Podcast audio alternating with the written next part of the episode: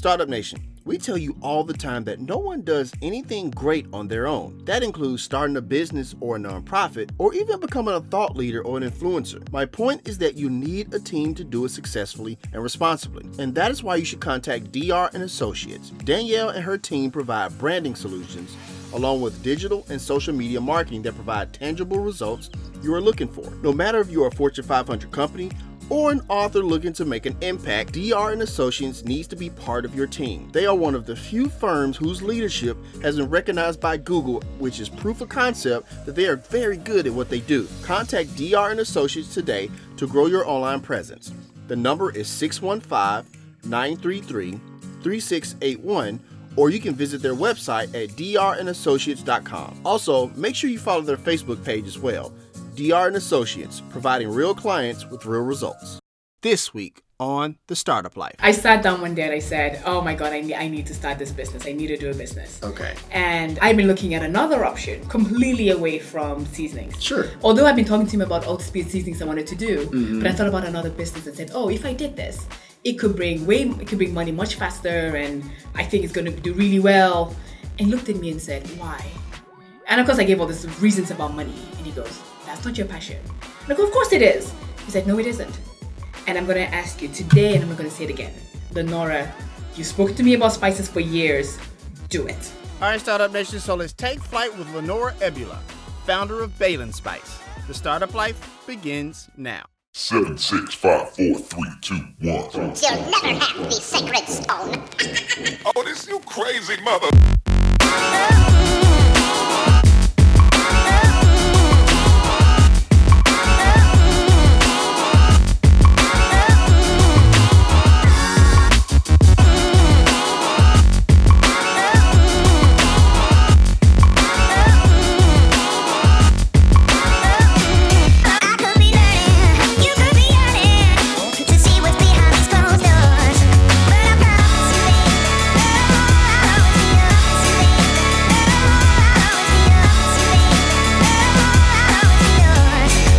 The Startup Life is brought to you by Target.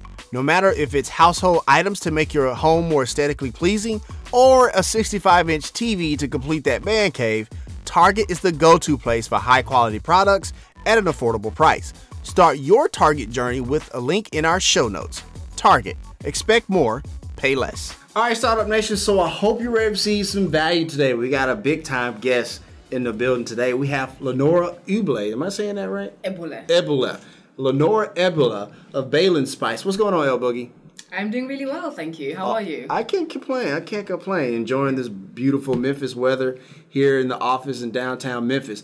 Are you ready to pour some knowledge in the Startup Nation today? Absolutely. Alrighty, let's do it. As always, my name is Dominic Lawson. This is the Startup Life Podcast, and it is powered by the Binge Podcast Network. So, first things first, El Boogie, tell us about your origin story. Share with us your path of entrepreneurship. Yes. So um, I actually started off working in the corporate world, and I actually still do. Okay. But I have this passion for food and really delicious food. So I looked at it as growing up, like from very, very young. All my fondest memories were around the kitchen or the dining table. And I remember like the really good foods my grandma would make. Okay. And just looking back at what it is she used, they had a bit of spices. So I moved from Cameroon, which is in central West Africa, Okay. out to England.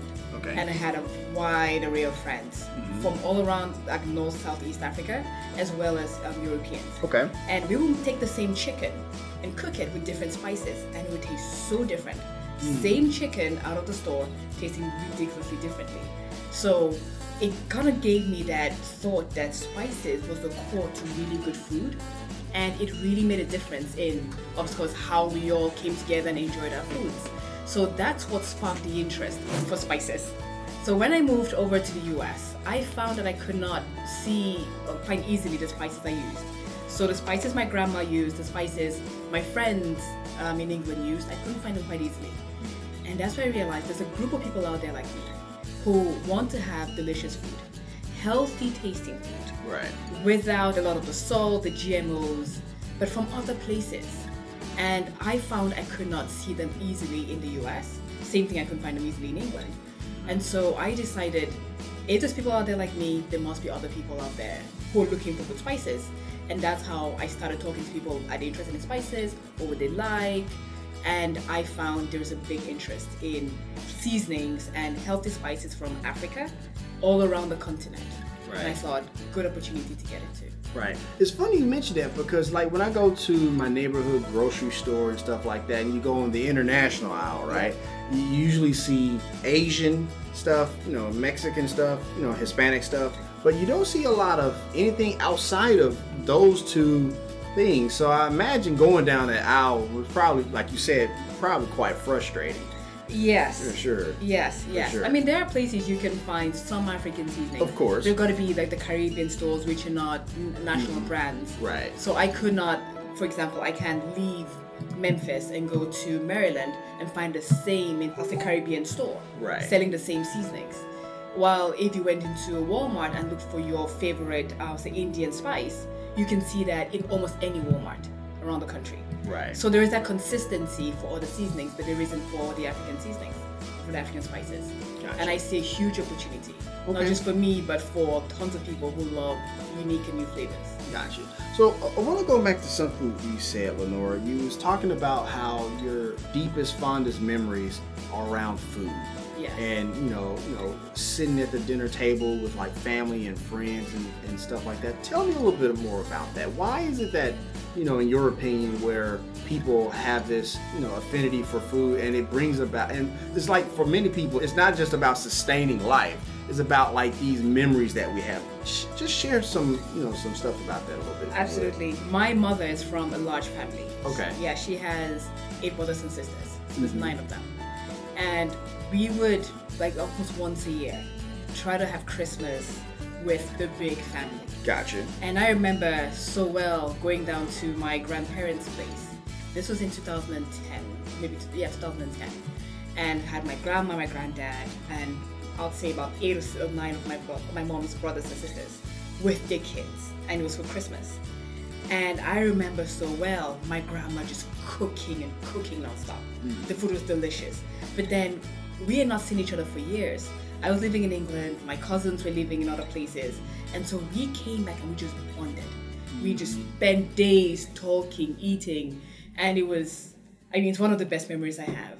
I. And my grandfather unfortunately passed not long mm-hmm. after that. Sorry to hear that. That that's okay. Mm-hmm. Yeah, he passed not long after that, and so just remembering that time with them, and remembering how most of our conversations were on the table, or just after breakfast or after lunch, but sitting there with food you're right beside us, and just bonding and talking. Right. It's it's one of my really fondest memories. I, I hear that, and, and the reason I asked that question, Startup Nation, and thank you for sharing all of that. The reason I asked that question, Startup Nation, because a lot of times when we're in our businesses and we're creating a product, you know, whether it be Bailan Spice or something else, you know, we're not necessarily creating a product, the, the actual product, you know, at the surface. We're creating or recreating memories. We're recreating uh, nostalgia. We're re- recreating, you know, good times with family and friends and stuff like that. And so that's uh, often goes into how we brand stuff, how we market stuff. So I appreciate you sharing that for sure because I know a lot of people, like I said, have a deep affinity, you know, with memories of brown food and stuff like that. So Yeah.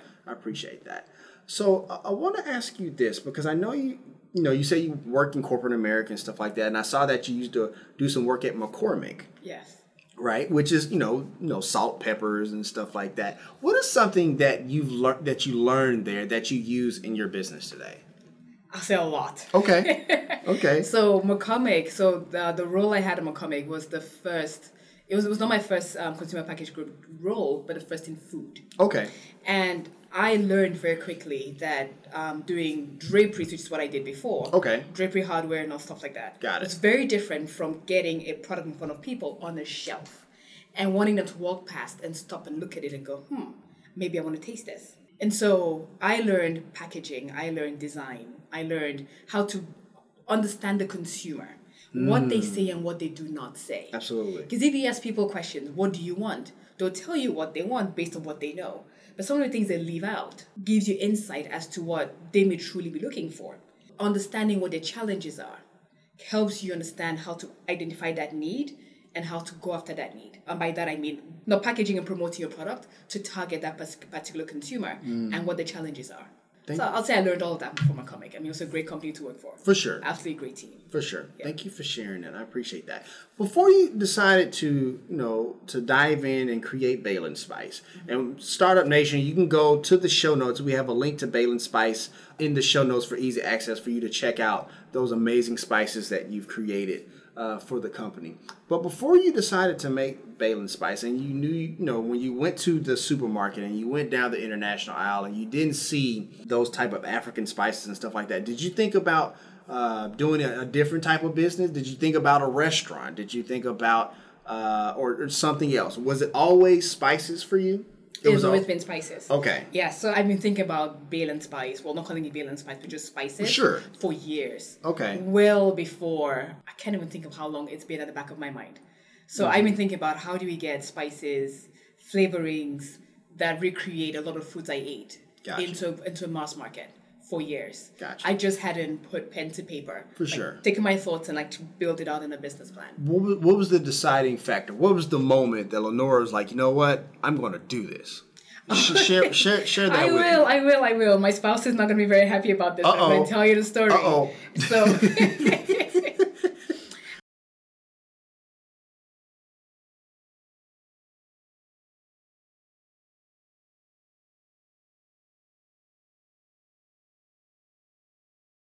I sat down one day and I said, "Oh my God, I need, I need to start this business. I need to do a business." Okay. And I've been looking at another option, completely away from seasonings. Sure. Although I've been talking to him about all the speed seasonings I wanted to do, Mm-hmm. but I thought about another business and said, "Oh, if I did this, it could bring way, it could bring money much faster, and I think it's going to do really well." And he looked at me and said, "Why?" And of course, I gave all these reasons about money, and he goes, "That's not your passion." And I go, "Of course it is." He said, "No, it isn't." And I'm going to ask you today, and I'm not going to say it again. Lenora, you've spoken to me about spices for years. Do it. Mm. And of course, we had this like little back and forth, and it's like, babes, I'm asking you to do it. I went, okay. And so two days later, I like wrote ideas down on a piece of paper, and I came to him and said, see, I told you. And that was what got me going. Okay. Because I had been thinking about it and talking to him so much about it, but I hadn't taken a step to do it. Hmm. And now looking at something completely different. And what I appreciate most is that he put his foot down and said, You can do this. You've spoken to me so many times. Just do it. Right. And so once I started talking and writing it down, it just flowed.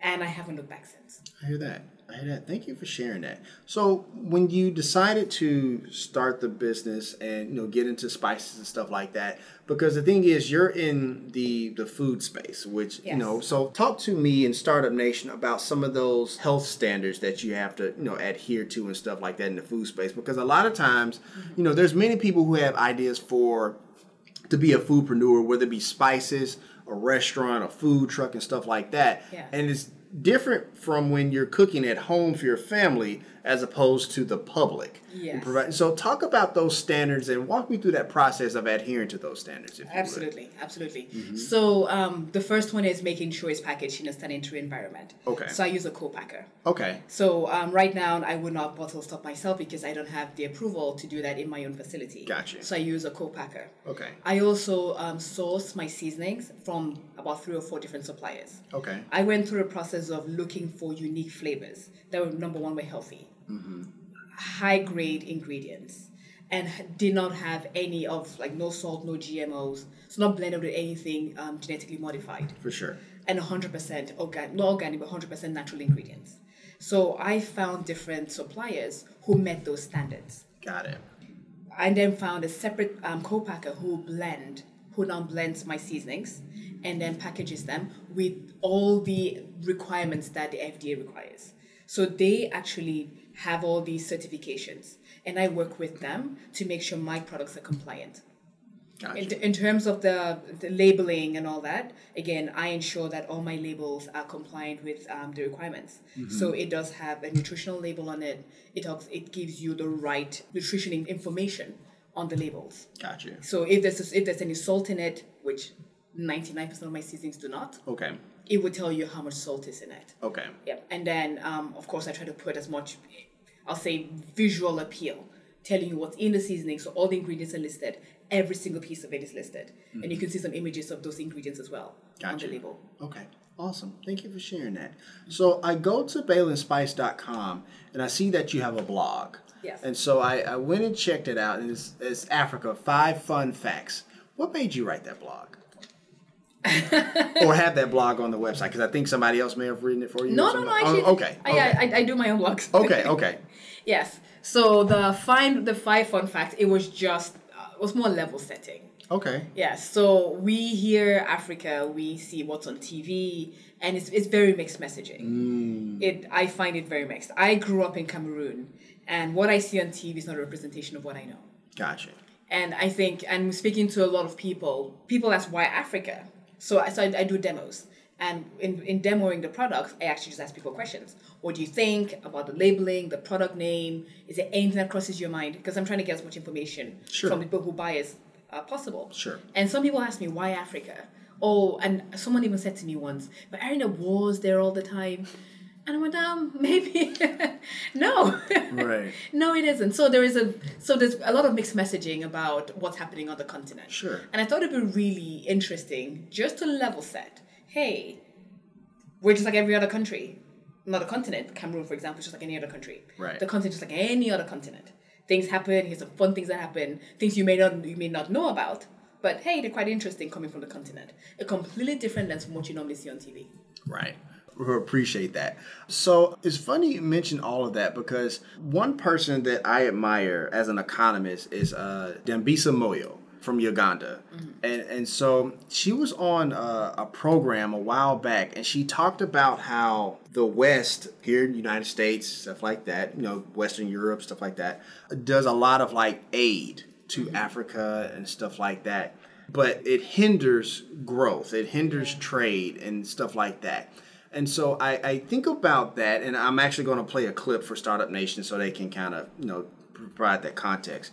It reminds me of another report that I saw that like places like China, Japan, Brazil, and other places, and American businesses, not at the government level, but American Yeah. businesses are actually starting to make viable investments into Africa, right? Not like Yeah. just aid, but like investments for trade and stuff like that. I just want to get your take on that. Like, what, what do you think Yeah. about all of that? Um, like, I- why, why, why is the United States kind of falling behind other places, you know, as far as trying to build up Africa as opposed to just hinder it with aid?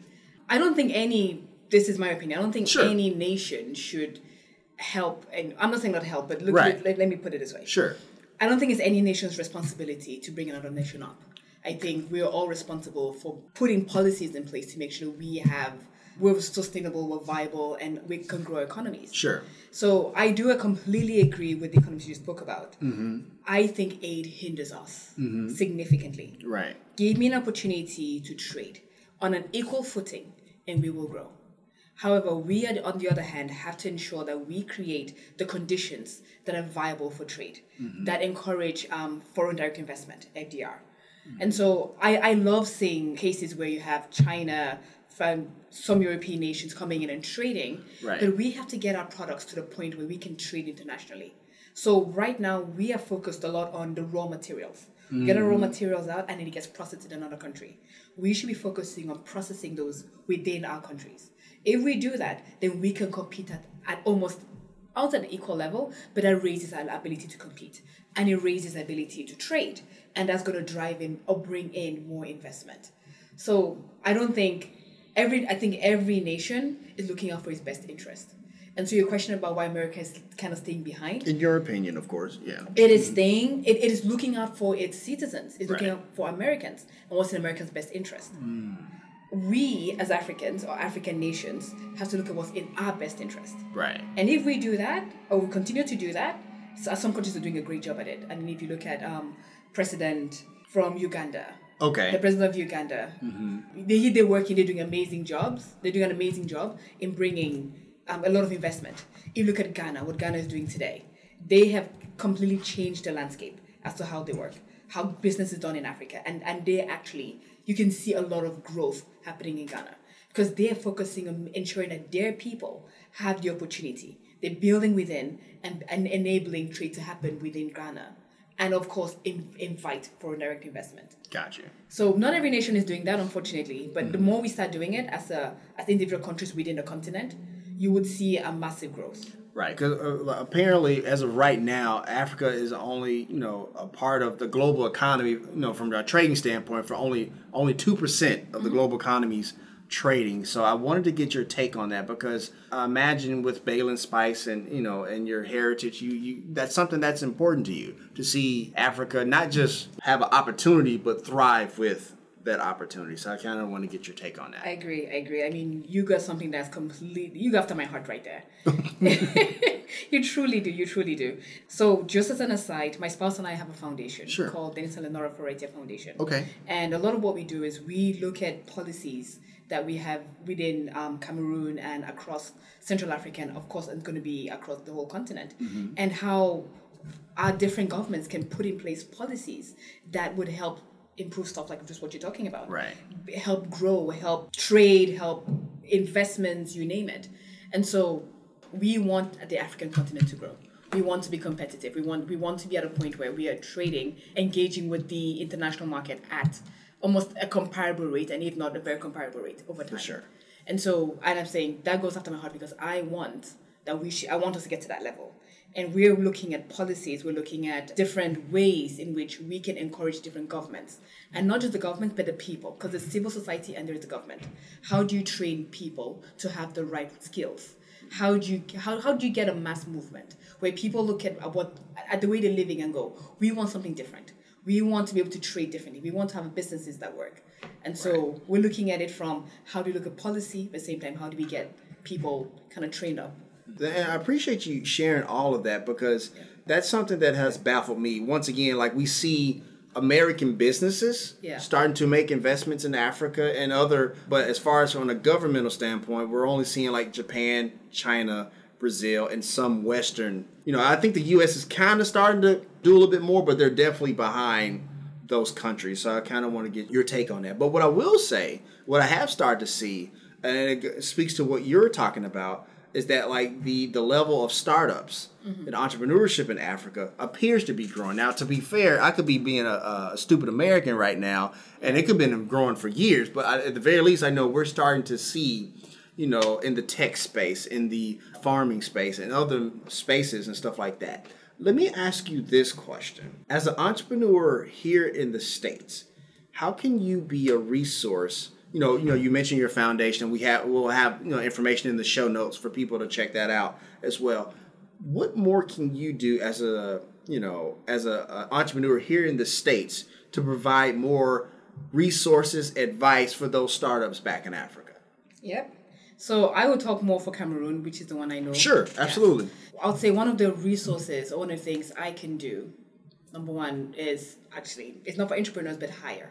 Okay. So the beauty of the internet we ha- that we have today Mm, absolutely. is anyone can sit anywhere and work. So I don't know if you've heard of things like Fiverr. Yes. Yes, where you've got people around the world. I can offer employment to people in Cameroon Mm-hmm. to work on, for example, social media for my company. I don't have to, I can do that here, I can do that with someone in another country, and I can do that in Cameroon.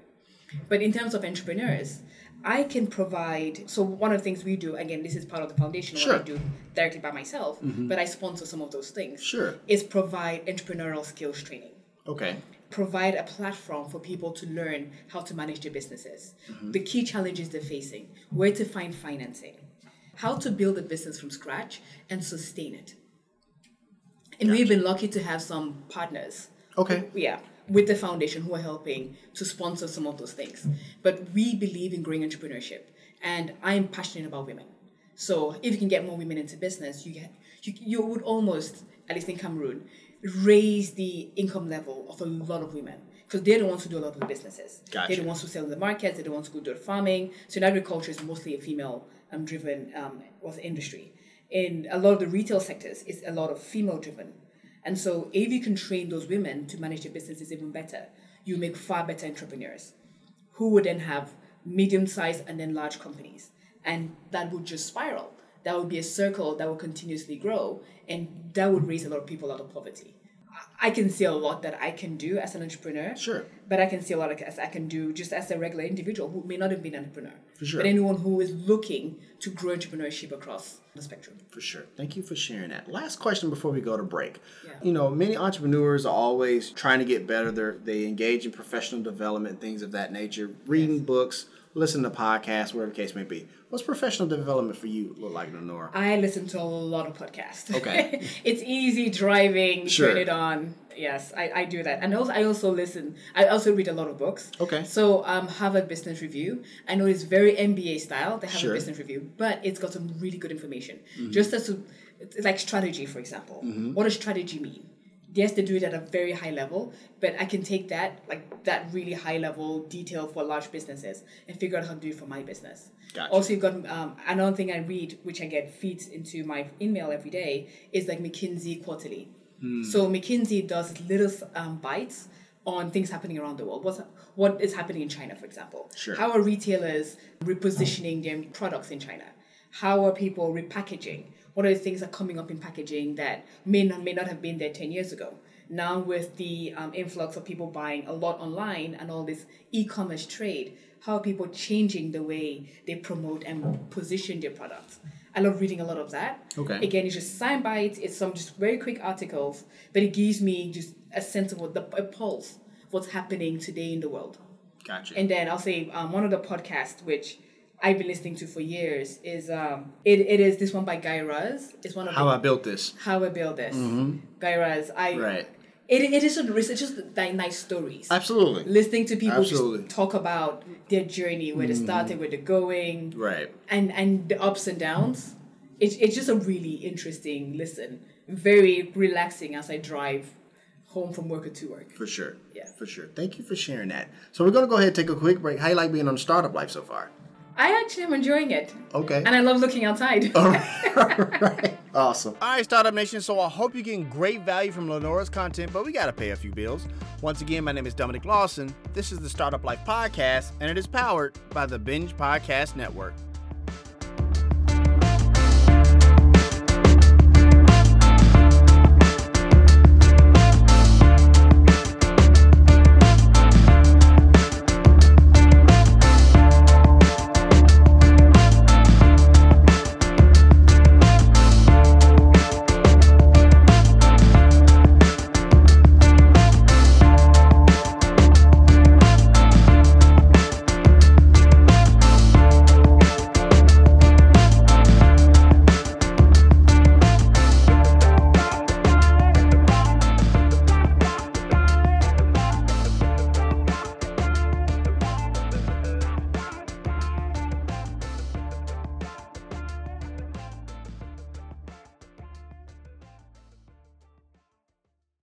Startup Nation, Kid and I, along with our daughter Zoe, have this thing called Target Fridays if she's had a good week at school. We stop by the snack bar for popcorn and mermaid ices. Startup Nation, don't judge me until you've tried them. Those ices are really good. Anyways, we then head over to the toy section so my daughter can add to her LOL doll collection. My daughter is a pretty good student, so you can imagine that we have spent a small fortune on LOL dolls. However, I can take solace in the fact that Target makes it affordable to buy those LOL dolls and anything else we need as a family. That's because Target believes you deserve quality at an affordable price. And when you're entrepreneurs like us, that's extremely important. But great deals and quality products are not exclusive to the brick and mortar version of the retail store. Target.com has even more exclusive deals that you can appreciate. And when you spend over $35, shipping is free. And I know we all love free shipping. We love to purchase the amazing kids' clothes for Zoe from the exclusive to Target Cat and Jack line when we go online. So the next time you listen to the show and you are reminded that you need something for your home, start your Target journey with the link in our show notes, where you can expect more and pay less. All right, Startup Nation, so let's continue. So, Lenora, if you would please, man, I just want to talk about Bailan Spice. First of all, why that name? Bailan is a very personal thing. My Okay. daughter is called Galen and my son's called Baden. Ah. Take Baden and Galen, Bailan. Gotcha. And that's how I got Bailan Spice. okay. Okay. Yes, it's it, it is not the best marketing campaign Hey, out there for look. a name, but it is the most personal thing I could come up with, Hey, that- and I love it. Look, it's Yeah. fine by me. Uh, Do you plan on like like you know building the company to a point where you leave it to him one day? Absolutely. Absolutely. I'm looking for this to be as large as it can get. Okay. All right. So I'm on the website here and I'm looking at these amazing recipes Yes. that you have on here. So if you would tell me a little bit about the distinction of African cuisine and stuff like that, just opposed to other ones. Yes. And then just tell us about some of the recipes you have on here. Okay. So the, the beauty of African cuisine is it's different depending on where you are. Okay. So you've got um, Northern Africa, which has a lot of cumin, and then you kind of move to if you move down to the south, I've got one seasoning that which is called peri peri. It's like hot peri peri. Okay. I don't know if you've heard of peri peri chicken. I have. I have. Yes. Peri peri from Southern Africa is actually, actually means pepper pepper, hot hot. Okay. Yes. so, and in South in, in Southern Africa, they love a lot of barbecues and grills, and so you do have like seasonings which kind of lend themselves really well to that. Again, if you move more to um, was the Cape Coast in South Africa, Okay. they've got this seasoning called Cape Malay, and that actually pulls influences from Asia because you had a lot of the Asian people settle in in, in, in Cape Coast. Okay. So again, very different flavors. So it, it um, Cape curry, sorry, Cape Malay kind of tastes like a curry, which will have very similar influences to a curry you'll find in India. You go up to Central Africa, where I'm from. So we, at one of the, our big exports is um, Penja pepper, which is peppercorns. Again, much hotter peppercorns than you'll find in the US. White and black pepper, much hotter. Our foods, uh, we cook a lot with greens, garlics, and gingers.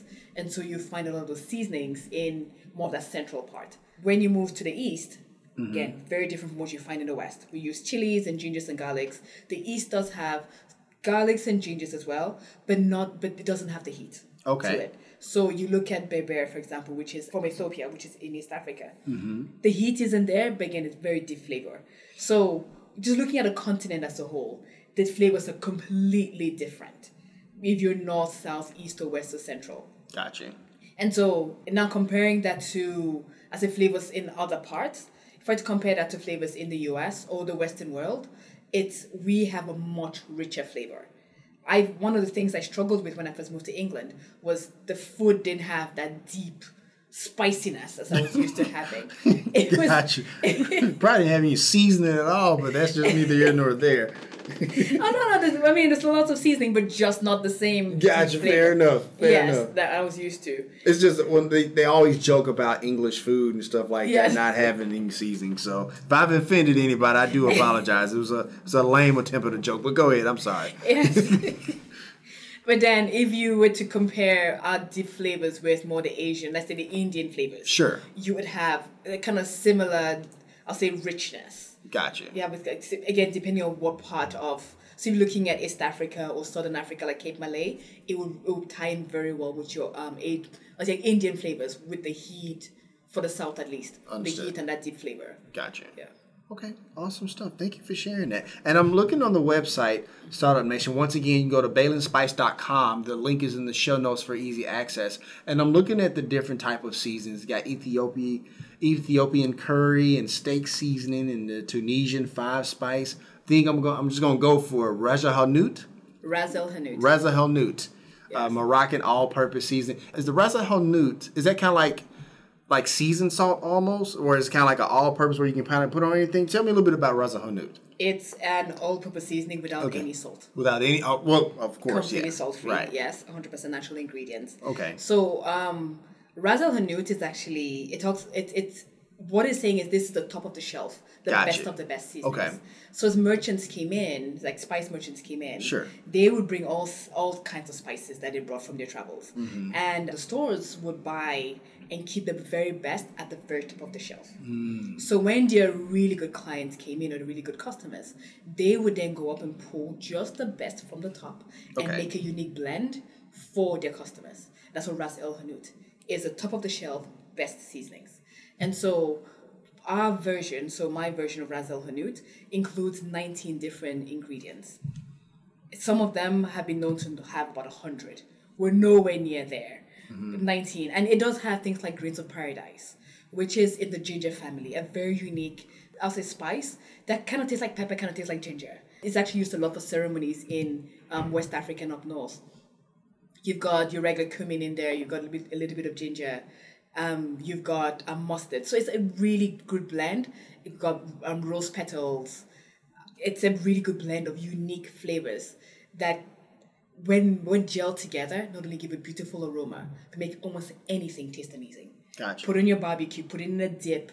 It's just, it's literally my best seasoning of all. uh, Literally one of my best of everything I carry. Is it your bestseller as well? It is my bestseller as well. Okay. Yes, All yes, right. it is my bestseller. And, and I, I, I love the packaging, you know, from not just the casing, but also the label as well, because I'm looking at it on the website, and you even have, I guess, it's kind of like a marker where in Africa Yep. this spice comes from. I think that's kind of cool, and I think that's kind of speaking to the blog post again. It's like there, there you are educating about Africa a little bit. So I see there's kind of a, a constant theme, not just from the blog post, but from the actual product itself, which I can appreciate for sure. Absolutely, absolutely. Mm-hmm. I mean, the whole goal is to number one, educate people, raise awareness, and get them to want to try it, want to taste it. Sure. So by telling people where it is, mm-hmm. it's, it's one thing to say Morocco. Sure. How many people know where Morocco is? Absolutely. Exactly. but they know what the African map looks like, right? Sure. Yes. And so if you can put a pin to say, this is North Africa, pin, that's where you find Morocco. It, it, it connects the consumer with the location.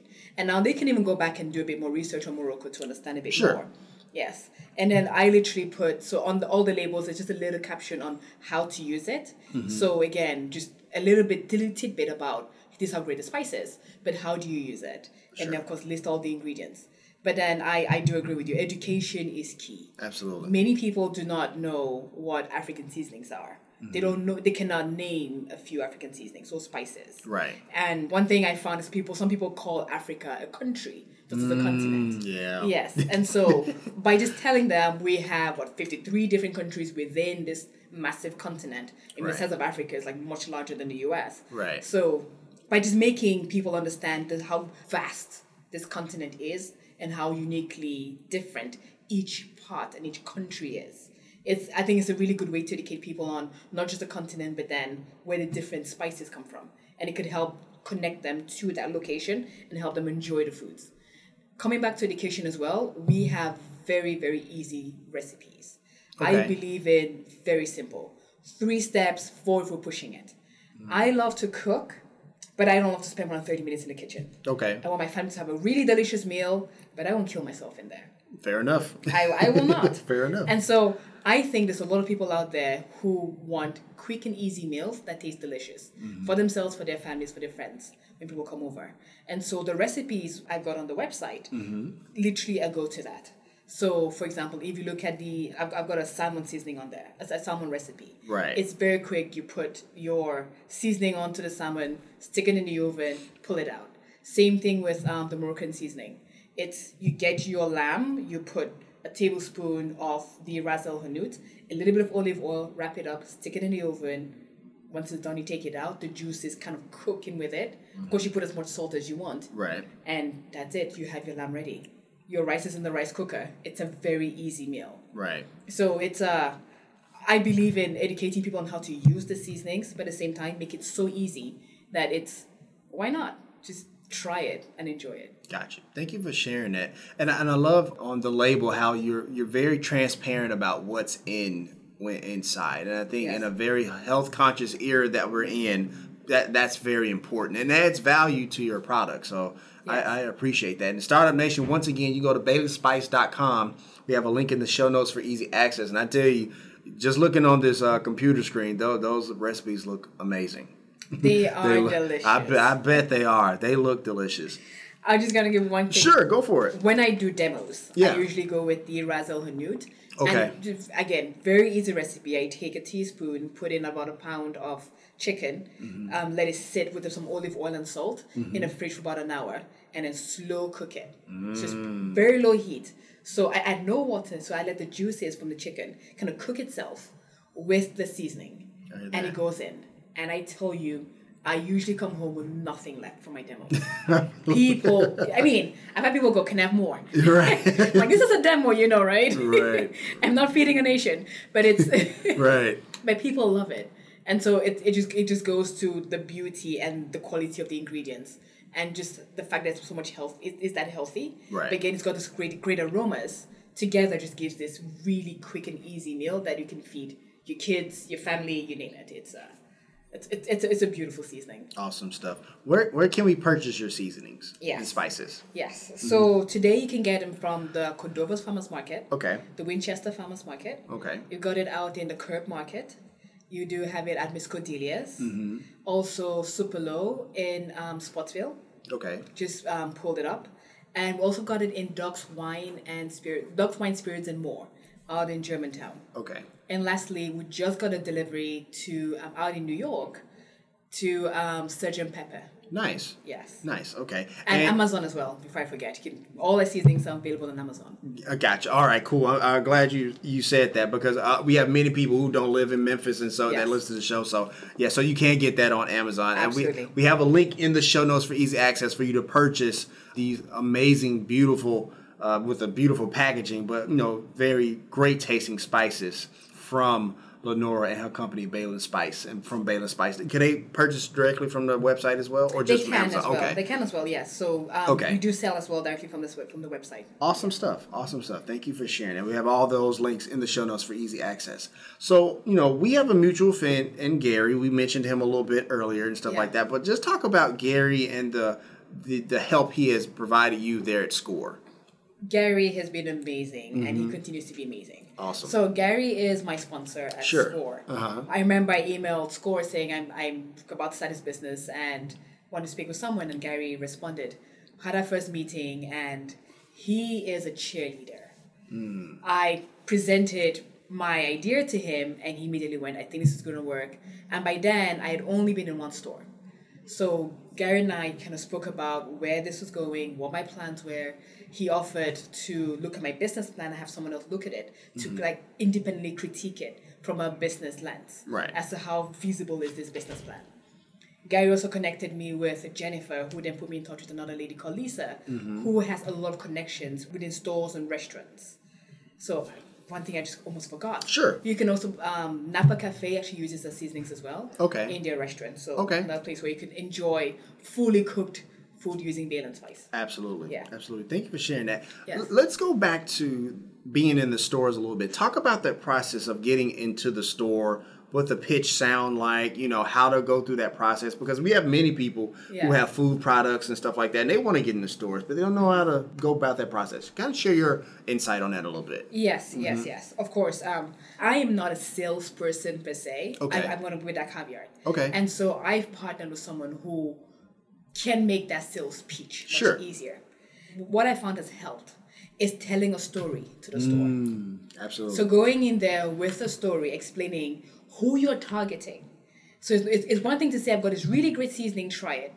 But who's your target audience? Because if that doesn't if that doesn't completely fit with the store, then they won't take your product because the wrong people are coming to their stores, or the wrong people would would not buy your product. Gotcha. So it's great to identify who you want to buy your product and who you do not want to buy your product. That's one thing we never think about because we a lot of uh, when I started, I kind of went, oh, I want everyone to buy it. Right. But the truth is, not everyone will buy it. And so, who are the people you truly want to buy your seasoning? And once you identify that, identify the stores where those people shop.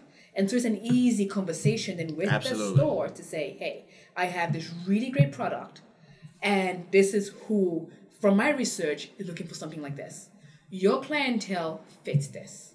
Mm-hmm. If we were to try it out, a lot of times what I've done is actually test out the product in the stores. Sure. So gone in there with a few, like six bottles, had it on shelf, and when it sold well, then I've been called back to bring more. So offer a test out period versus come buy this entire case. And if they're willing to just try you out, that is brilliant. So what I've done that in, in the case where they've agreed to try us out is put the seasonings on there and do as much like so have shelf talkers to attract people's attention, have all the benefits listed out very clear. For example, no salt, no GMO, local, things that will grab people's attention. Have that on shelves so as people walk by, they can go, hmm, this is new, and make it look colorful. The last thing you want is something white that fades in the background. Right. Something that stands out, people can go, yes, I can see this. And so what I found has worked in the stores. Number one is getting a story, very clear story, offering just to test it out, being making sure that your product matches the your product aligns with the um the store. So in terms of who's who the clientele is and who your target audience is. Right. And another thing which has helped is just demoing. So mm. doing a demo in the store of your product. Right. That helps you, that helps them. You sell it to them at a also the, the entrepreneur or the business owner sells it to them at the wholesale price. Right. They're selling at the retail price. Right. So when you come in and dedicate and give your time, two, three hours to talk about the product, sell it to clients walking in, introduce it, give them something to taste, build that awareness, that helps the store because they're selling while you're there, number one. Mm-hmm. Number two, when you leave, people now know about the product and they're more likely to come back and buy it. Gotcha. And so the store's happy, you're happy, the chances of you getting more business tremendously increase. I hear that. I hear that. Thank you for sharing that. I appreciate that. So I, I want to ask you this. Now, I imagine since you've been here in the states, you eat different types of food, tried different types of food as well. Yeah. What, are, what are some of those different types of food? We're going to play a game a little bit, but I need to know what types of food first. what types of food I've tried Yeah. since I moved here. Mm-hmm. Well, I say since I moved to Memphis, I tried the chicken salad chick. God, that, that is delicious. That is delicious. You're speaking of my soul salad. right there. I, I had never tasted chicken salad that good. Right. Speaking I of know, my soul right? I'm right. It- promotion it's for that good. lady, but God, that's good. I definitely try that. Okay. Um, barbecue, barbecue. So I, Okay. I had eaten barbecue before. So I'd had, I thought barbecue was only ribs. That was my idea of barbecue. And I Mm-hmm. Ah. come here and Oh, we put barbecue on everything. oh, I found that out. barbecue on everything in Memphis, so I learned that. And there's so many nice barbecue places. that's true. So um, when was this? Two weeks ago, we didn't want to cook, and kids had eaten. They kind of gone to bed. My spouse and I were sitting. They were like, "We want barbecue." So I drove out at like maybe ten o'clock because he, he he was literally on call, so he couldn't go. Gotcha. So I literally drove out, got literally a massive rack of barbecue, like ribs. Mm-hmm. Oh, delicious. Came home and we're like, yes, this is Memphis eating. Gotcha. We enjoyed that, yeah. So in terms of new foods, mm-hmm. I had heard, of course, I tasted barbecue before, but Right. nothing as good as here. Gotcha. Chicken salad, oh my god. right. Nothing but chicken salad. Okay. Yeah, I, I would, I mean, if there's a way to take it everywhere, I would, but I just can't. Yeah, so foods like that I've definitely tried and enjoyed. Okay. So if, if you had to to pick one or the other, Mm-hmm. and you had to eat it for the rest of your life, whether it be barbecue or chicken salad chick. I'll take the barbecue. The barbecue. I'm sorry.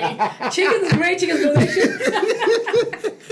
but at 2 a.m. in the morning, when you really want that quick fix of really delicious food, I and the reason I would go for barbecue is the rich flavor. Okay. Yeah. So that ties very much back to what I For grew sure. eating. For sure. And so that deep flavor in the in the meat, having been brewed, I mean, having been like soaked in whatever flavors for hours, Mm-hmm. you can taste that to the bone. right. And so, if I could eat only one thing for the rest of my life, believe me, I'll take that barbecue rib with me as far as I can go. Gotcha. Well, that that's one that's Yeah. that, that's that's something we're definitely known for here in Memphis. Uh, rock and roll, blues, and barbecue. So Yes, yeah, that's definitely. yes. So what, what was the tastiest thing you had that you didn't realize you that you know that we barbecued? What's the tastiest thing outside of ribs? What's the the tastiest thing? It was this. It was like a pork pool. Pulled pork Something, yeah. or pulled chicken or something it like wasn't that. chicken. It was like pork. It was, like, was pulled- something pulled. Yes. Pulled pork. Yeah. Yes, okay. yeah. Yeah. I, I wouldn't have ordered it at all. I, I was to say, no, no, I'm not going to taste that. I was going to go pass. Gotcha. Gotcha. Awesome stuff. yes, and then I had just like, oh, okay. Gotcha. This is good. Gotcha. Thank you for sharing all of that for sure. So I want to ask you this. You know, I believe all entrepreneurs have an entrepreneurial superpower. What's yours and why? Yikes. uh, superpower. And if your kids ask, I'll back you up on this one. I would say my superpower is, sad as it is, analysis. Okay. I could analyze stuff for ages. I hear that. It's look at who's saying what, what, and that's why I get that's why I gather so much information when I do demos. Sure. I ask people, I all questions because I can use that to inform decisions I make. Example I'll give you is the labels today. Mm. I started off with just plain white labels with like strips of color. and I thought that was clean, unique, look like very clean looking, not too busy. Gotcha. But just by speaking to people, and and not just analyzing what they said, but in their body language. Because when someone's in front of you, they're more likely to say things that are positive. Right. What do you think about this? Oh, I think it's good. Ah, something out there may not sound too right. just the way you said it, I can tell something's kind of a little bit off. Gotcha. And so just so I, I would say my superpower is analysis. Like just Okay. looking at what people say, how they do, what they do, what data is out there. I would just soak it all up and turn out information that's useful for me Okay. Awesome stuff. Thank you so much. and for much. my business, of course. For sure, for sure. So uh, before I ask the last question, I just want to say thank you so much for coming on the Startup Life podcast, powered by the Binge Podcast Network. You gave amazing value from uh, not only you know about the story of your business and stuff like that, but also talking about you know finding that target market, how to get in the stores and stuff like that. So I appreciate all of that, and also some of those those health standards and stuff that we talked about earlier, because we have many people who think about diving into the food space and entrepreneurship. But now I'm going to turn the microphone over to you because there's an entrepreneur out there who's feeling stuck in their business or they're afraid to start. Give them some words of motivation today, Lenora, to help them keep moving forward. If you're afraid to start, the question is, how would you feel 10 years from now if you didn't try? What legacy do you want to leave for yourself? When you're being put into that casket, unfortunately, we're all going to die. What do you want people to remember about you?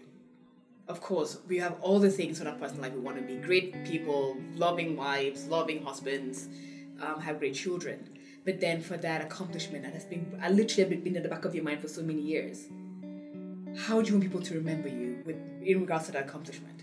Do you want people to say, "Oh, they had this great idea, and well, life got in the way," or they had this great idea, and in spite of life getting in the way, they did everything they could to get it?